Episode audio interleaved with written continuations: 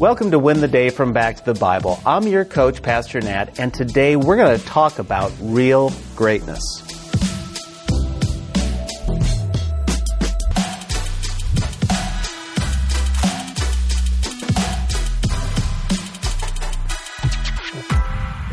This past summer, we spent three days at Universal Studios.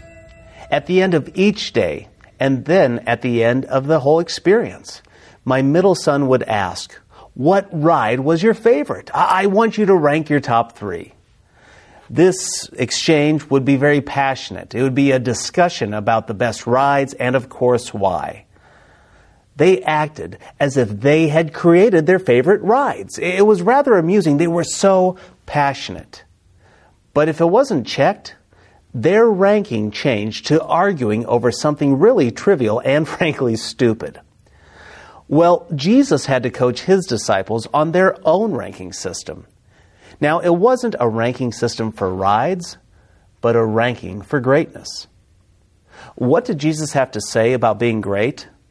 This is what he said in Mark chapter 9, beginning in verse 33. They came to Capernaum when he was in the house and asked them, uh, What were you arguing about on the way? Uh, but they were silent because on the way, they had been arguing with one another about who was the greatest.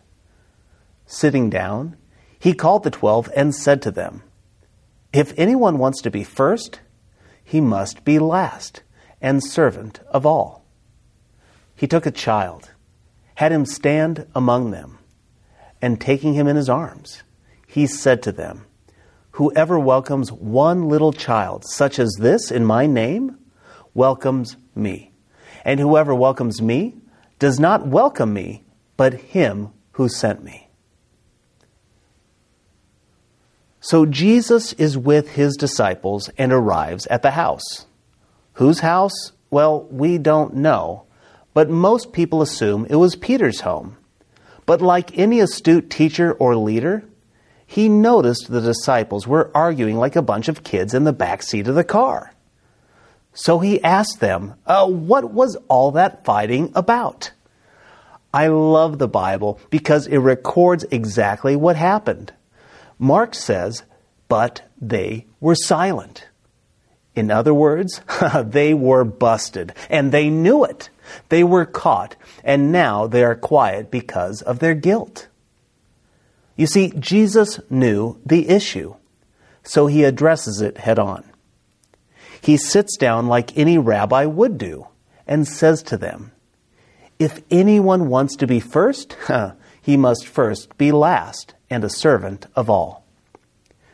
Now, here Jesus uses a Greek word that means servant, but he means a server at a restaurant and not a slave. Now, Jesus doesn't try to teach an everybody wins or everybody gets a ribbon philosophy. He doesn't deny greatness, he redefines greatness. He says true greatness is not found in pride, but in humility. Jesus would say that he came not to be served, but to serve. Think about this. God in the flesh, who is the King of kings and Lord of lords, is the epitome of greatness he would serve to the point of death on a cross. Why would he do this? So dead sinners could be spiritually alive. True greatness is not in wealth. It's not in a job title, accomplishments, popularity, uh, social media influence, or anything else like it. Greatness, according to Jesus, is found in servanthood. And as an example, Jesus invites a child to his presence. Now, what we need to know is that children and women were viewed as property and objects of limited value. Jesus and the disciples flipped the script on that. The example of humility is not the child, but Jesus welcoming the child truly in his society the least of these. That's why this is my challenge for you today. humble yourself in service. Jesus welcomed in the least of these. In Jesus' day, it was a child. Today, there are many people and individuals who are discarded and disregarded. Find one way to welcome them in.